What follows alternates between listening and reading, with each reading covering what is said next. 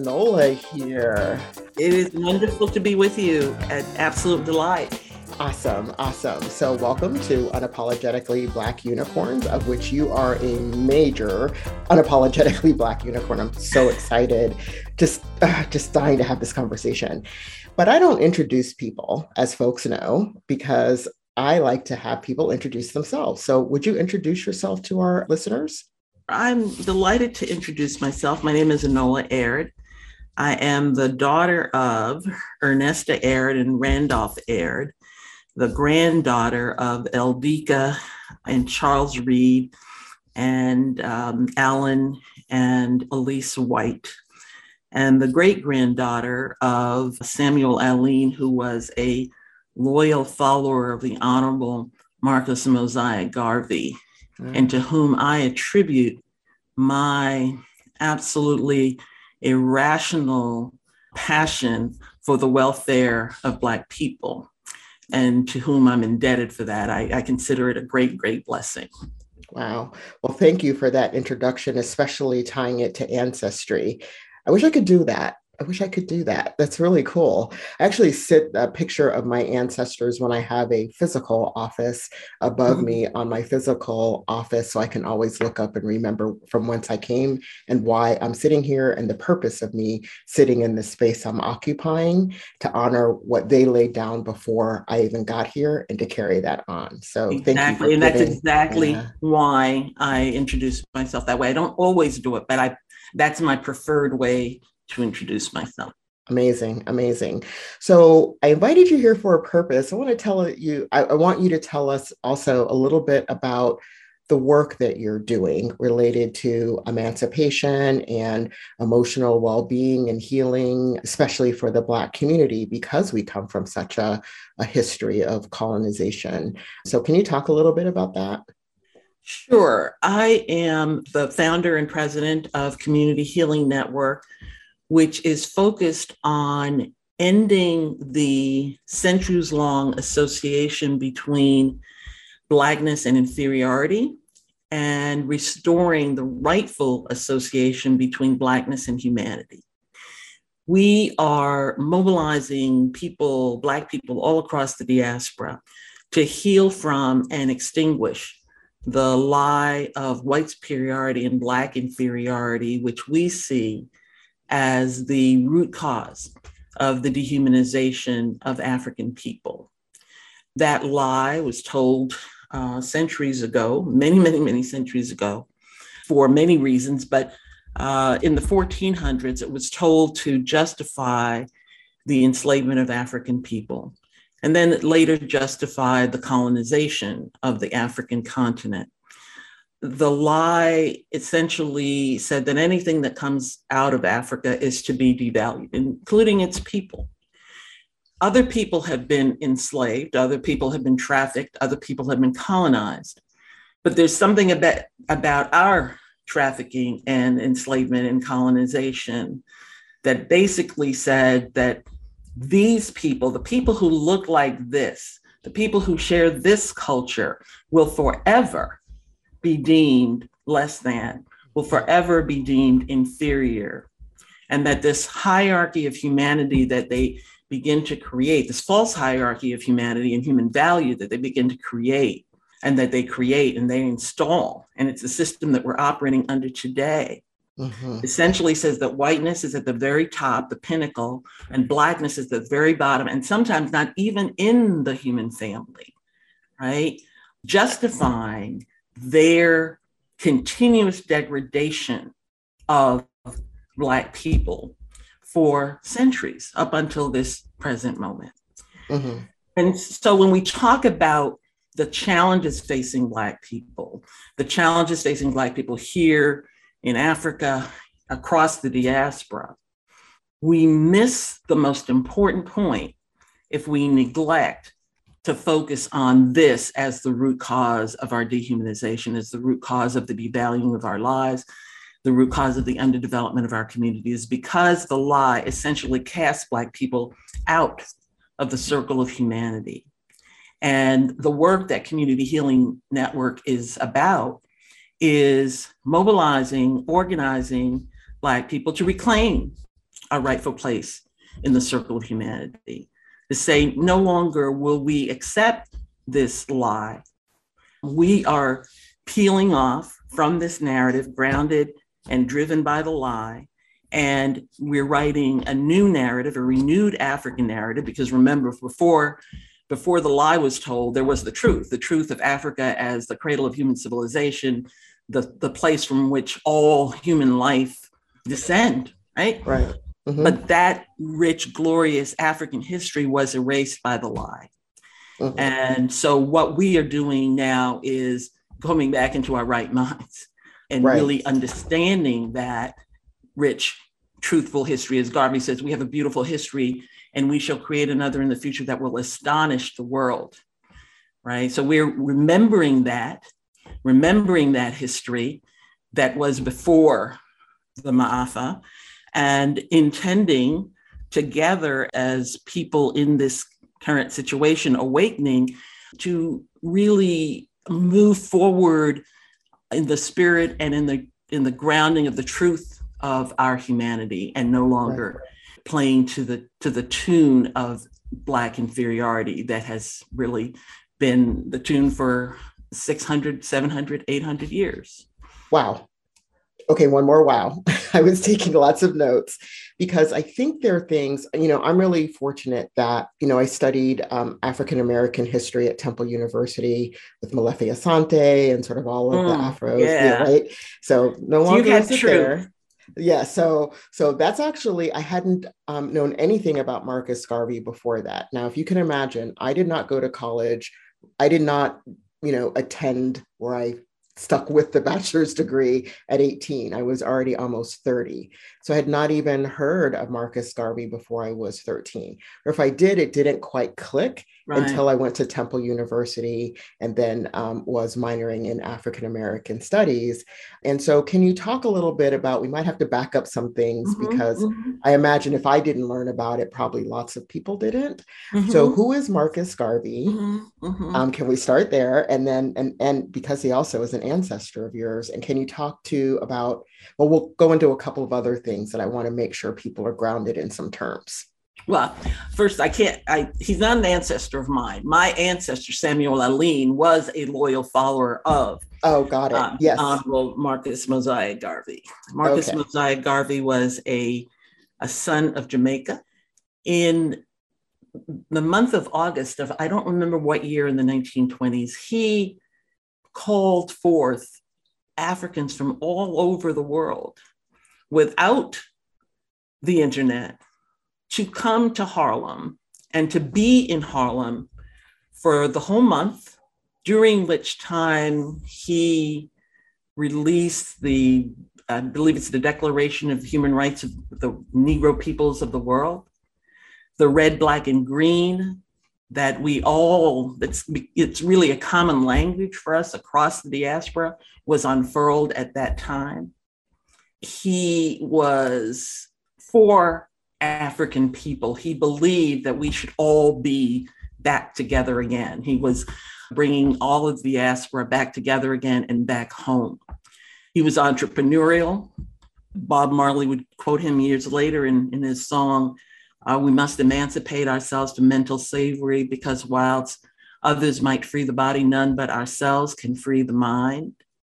He understood the importance of psychological freedom, emotional emancipation, as we describe it. And he was ultimately working to build self sufficiency, self determination, and agency within the Black community. Malcolm X's mother was a follower of Marcus Garvey. Martin Luther King, when he goes to Jamaica, says, but for Marcus Garvey, we wouldn't have gotten our legs.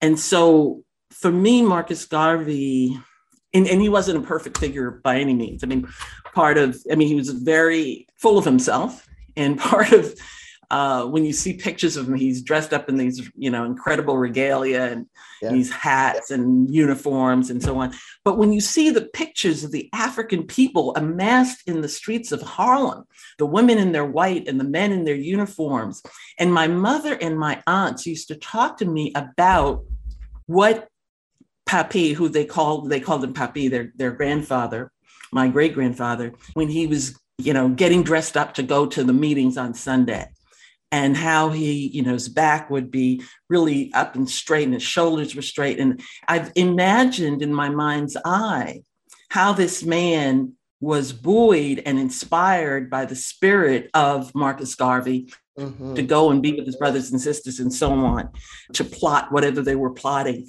for the advancement of Black people. And my son will sometimes ask me, you know, Mom, aren't you tired? Don't you want to, you know, retire, take a break?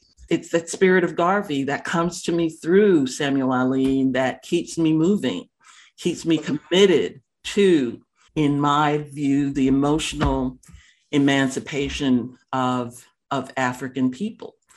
You know, I actually am I am actually remembering now that you you said that, well, you know, he's kind of full of himself in a way, you know what he I mean, was, in the way he that was. he dressed. I remember now we had, um, and again, this is going to hark, hark memories for people primarily in the US, but the Golden Legacy um, comic books. Uh, they were actually like graphic novels that told the story of um, African American heroes and hero, uh, you know, sheroes.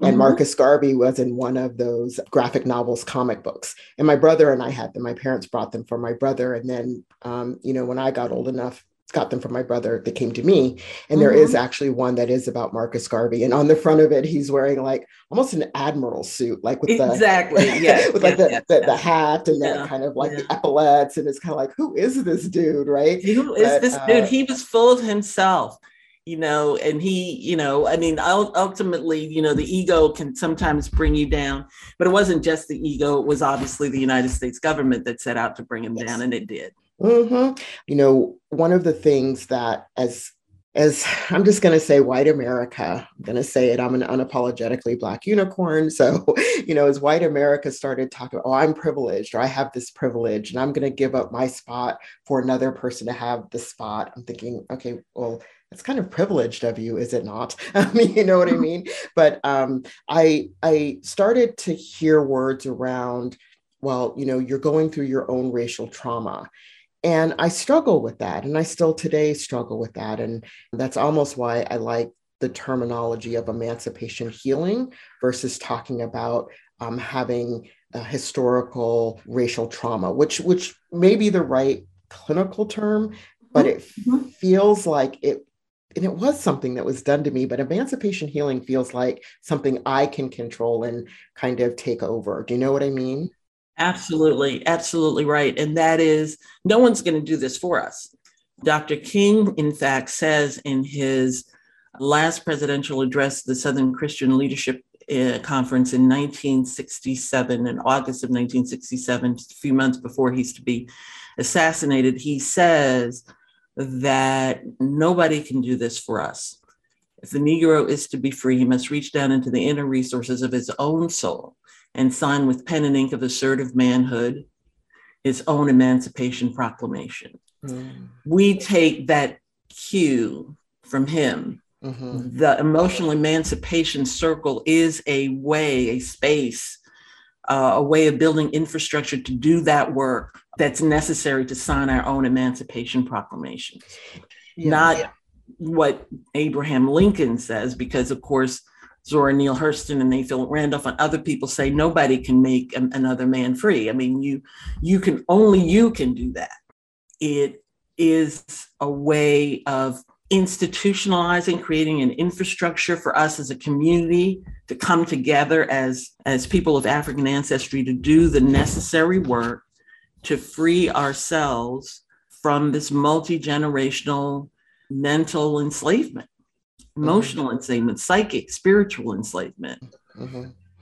When we do this work, or when you're doing this work, can you talk a little bit about um, when exactly I'm, when i'm talking about the emancipation healing circles uh, wh- what is that when did it start who sort mm-hmm. of how did y'all put that together how do people find out about it those are a lot of questions one after okay. the other but yeah so yeah they're they're uh, we call them emotional emancipation circles eecs emotional okay. emancipation circles and the inspiration was in large part dr king's that that little portion of dr king's speech mm-hmm. it was partly Malcolm X's, El-Hajj Malik El-Shabazz's speech, Who Taught You to Hate Yourself?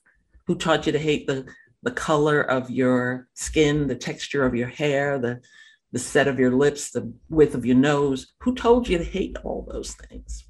And how do you after a lifetime of that, right, coming into the world, coming into a world that hates all those things and teaches you to hate all those things, how do you then go through a process of detoxification so that you can love all those things? That is not something that you can do by just declaring, as we did in the 60s and 70s, say it loud, I'm black and I'm proud. That takes work, it takes process, it takes engagement and, and really understanding how the thing was done so that it can be undone.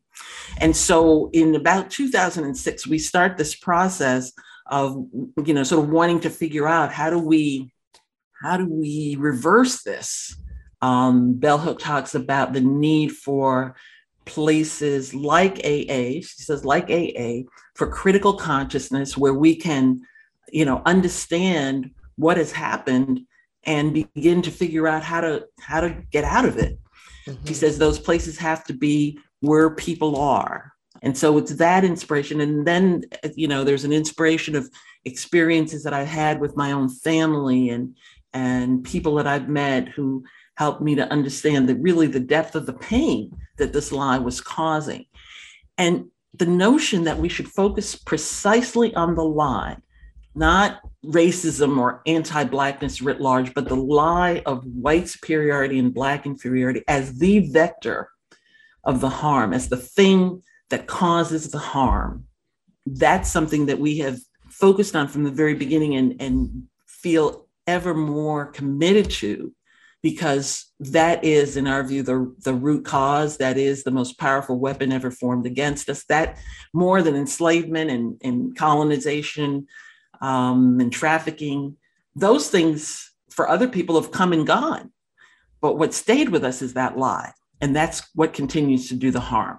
So that was the emotional emancipation circle was intended to be a space where we could address that head on. And so basically, it's a self help support group process, evidence informed, African centered, where we can come together. It's intra-racial. It's just us, for us. We can come together and breathe. The invitation is to breathe. The invitation is to let your shoulders down. The invitation is to be in a safe, trustworthy space together where we can speak the truth, the truth, not just to the outside world, but the truth to ourselves, where we can share our stories, understand the impact of the lie on our formation of ourselves, our understanding of who we are, our sense of self worth, our relationships with each other, and the health and well being of our community. Emotional wellness skills meant to address the fact that we as African people, we as Black people in the United States have the highest levels of chronic stress, racial stress, because racism costs. Yeah, this is this is really so powerful. Um, people can't see me like shaking my head up and down, up and down, kind of like, yes, yes, yes. And I do like snaps, claps, you know, thumbs up in mm-hmm. my head. If I did them out loud, you all would hear them on the mic. But, um, you know, one of the things that, um, you know, I keep thinking of because my work is, you know, strongly in the mental health field, working across all sorts of lines with psychiatrists, psychologists, mm-hmm. with, you know, government policy, and also people with lived experience of mental health conditions.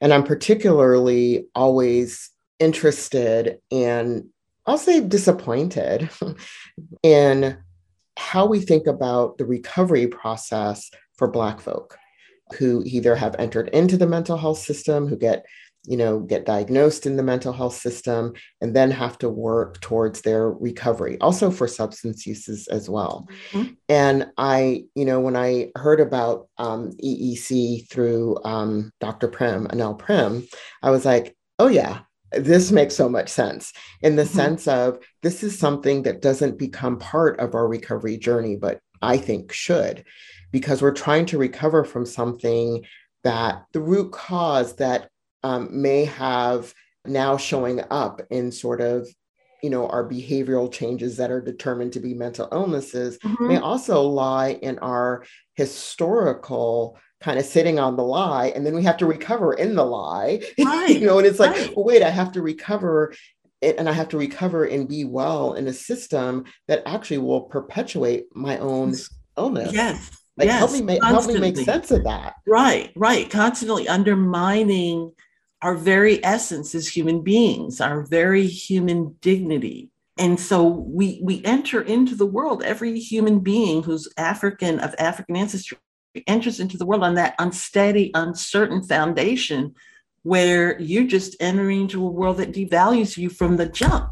Yeah. And now try to go and then stay well. And I find myself many times that we do code switching. Ooh, the energy for code mm-hmm. switching, you know, right. And then and then I am always questioning, well, did I get hurt or did I just get dismissed? No, girl, you right. got dismissed. You don't even have to sit Everybody. here and question it. You, yeah. got, you got dismissed. Don't sit here and How much energy? Oh the energy is ridiculous well i think it's terry will i think it's Terrie Williams book uh, it just looks like we're not hurting I can't remember black black pain, you know, just yeah. looks like but it's a constant thing. And so for us, the emotional emancipation circle and the emotional emancipation movement, the global grassroots movement for the emotional emancipation of Black people, is to free us up. Our goal is just let's not have the spoons that have to do with making our way in a world being being black in a world that devalues us all right? Those those are that's a heavy extra weight that we don't want to have to carry anymore. Mm-hmm. therefore we must get rid of this lie of white superiority and black inferiority. It was it was created. The reasons for it are clear. It had to do with greed and the pain that it has caused is just unexpressible yeah yeah. You know, I look at this from the standpoint of a mother and a grandmother now that we have been bringing our children into this world that devalues them for so long. We've got to stop this. We won't, we don't, we don't want to do that anymore. And we've got to change the world. We have to. And so right. we have to figure out first and foremost, how do we get this lie out of our own community, out of our own heads, out of our own minds, so that we know who and whose we are, that we are firmly grounded in the truth of Black humanity, and then together we can figure out how do we free the world of it entirely. Because we don't want our children our grandchildren to have to okay we're figure out how we're going to deal with this lie how we're going to carry this weight how we're going to you know figure out how many spoons we can no. We want yeah, them to yeah. be free. Yes yes. And so as we move through this process it sounds like sort of you know, we you see we, us, I sort of thing, where it's like, you know, I have to kind of think about it in my own head, in my own life, but I'm connected to other people, which is mm-hmm. the community. And then as we do that, where are we sort of in moving forward to dismantling and getting rid of this lie? You know, there's the healing part of it and the emancipation part of it. Mm-hmm. Yet where where are we in really kind of saying, okay, lie's done, we're over, let's move on?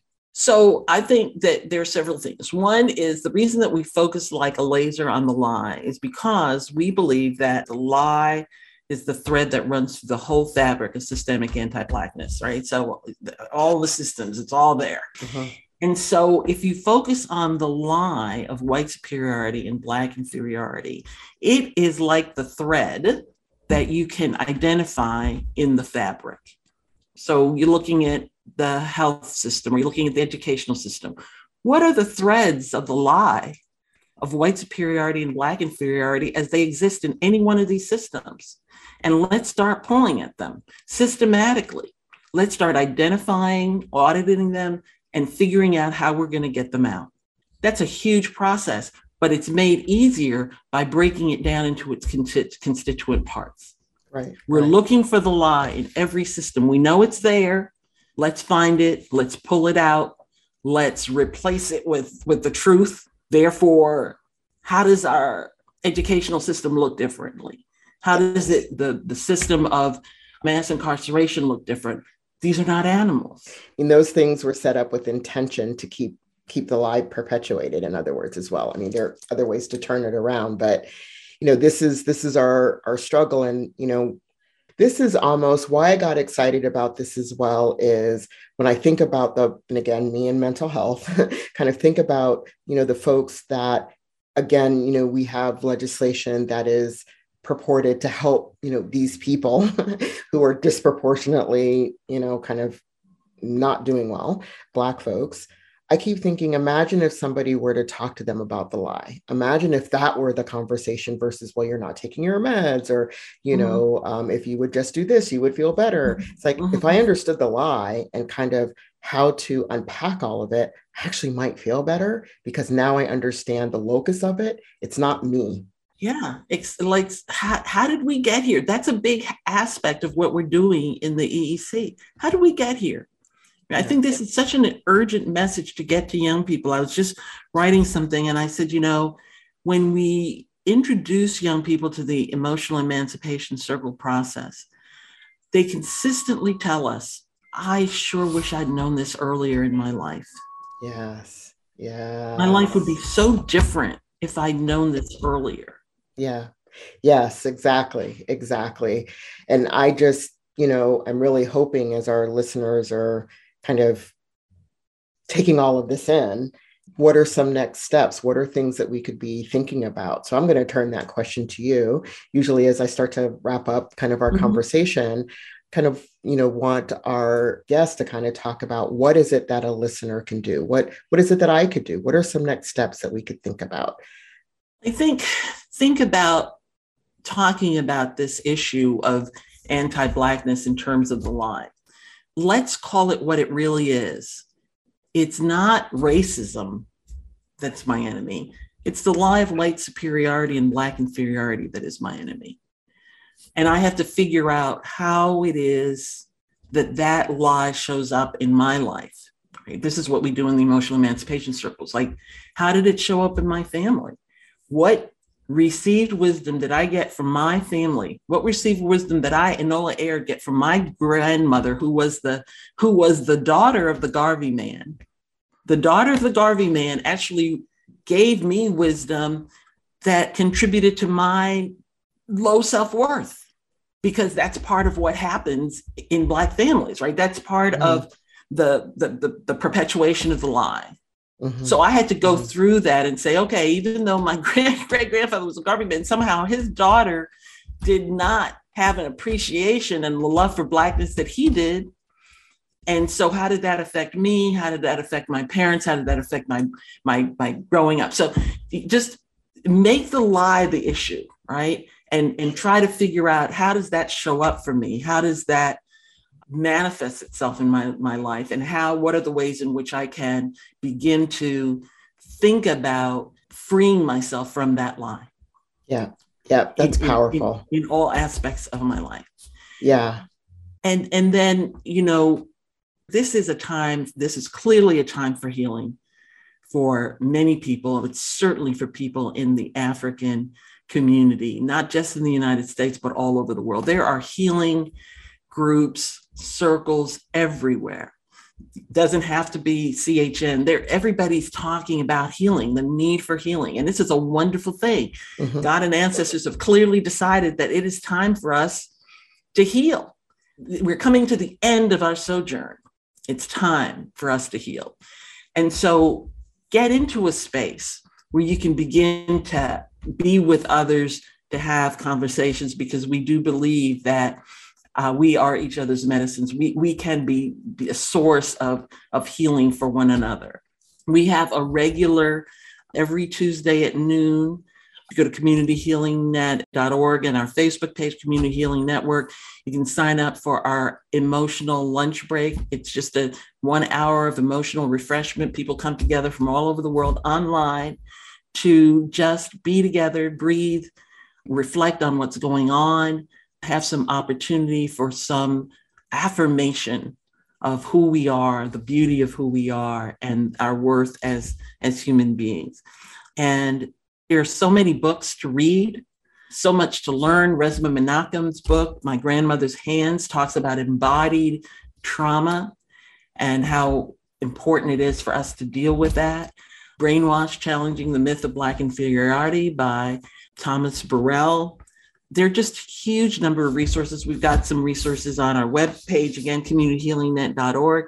And, you know, engage with us at, again, communityhealingnet.org, and we'd be happy to share what we are doing and uh, what we're up to uh, with you. Fantastic. And I have attended the Tuesday lunch. It was not lunch my time. I don't believe. Maybe it was. Yeah, I don't even true. remember. but, but, but at the end time, of the right? day, right? But Yeah. at the end of the day, it was like it was so refreshing. It was that safe space where even if I didn't say anything, hearing others and creating sort of this this space in which you know we, we you start off with the reflection and the stillness and the Mhm. you know where our days are busy or we're always doing something or we're engaged in something or we're angry about something maybe we're happy about something but Mhm. it's a space where I knew I wasn't alone, you know, and I was around other people who, even in their own ways, had gone through or going through similar things and just really, really appreciated on a weekday Mhm. to be able to just kind of like breathe. It's breathe, breathe. Our, I, you know, we have many clarion calls, but one of them is breathe, baby, breathe. Um, um, breathe and rest.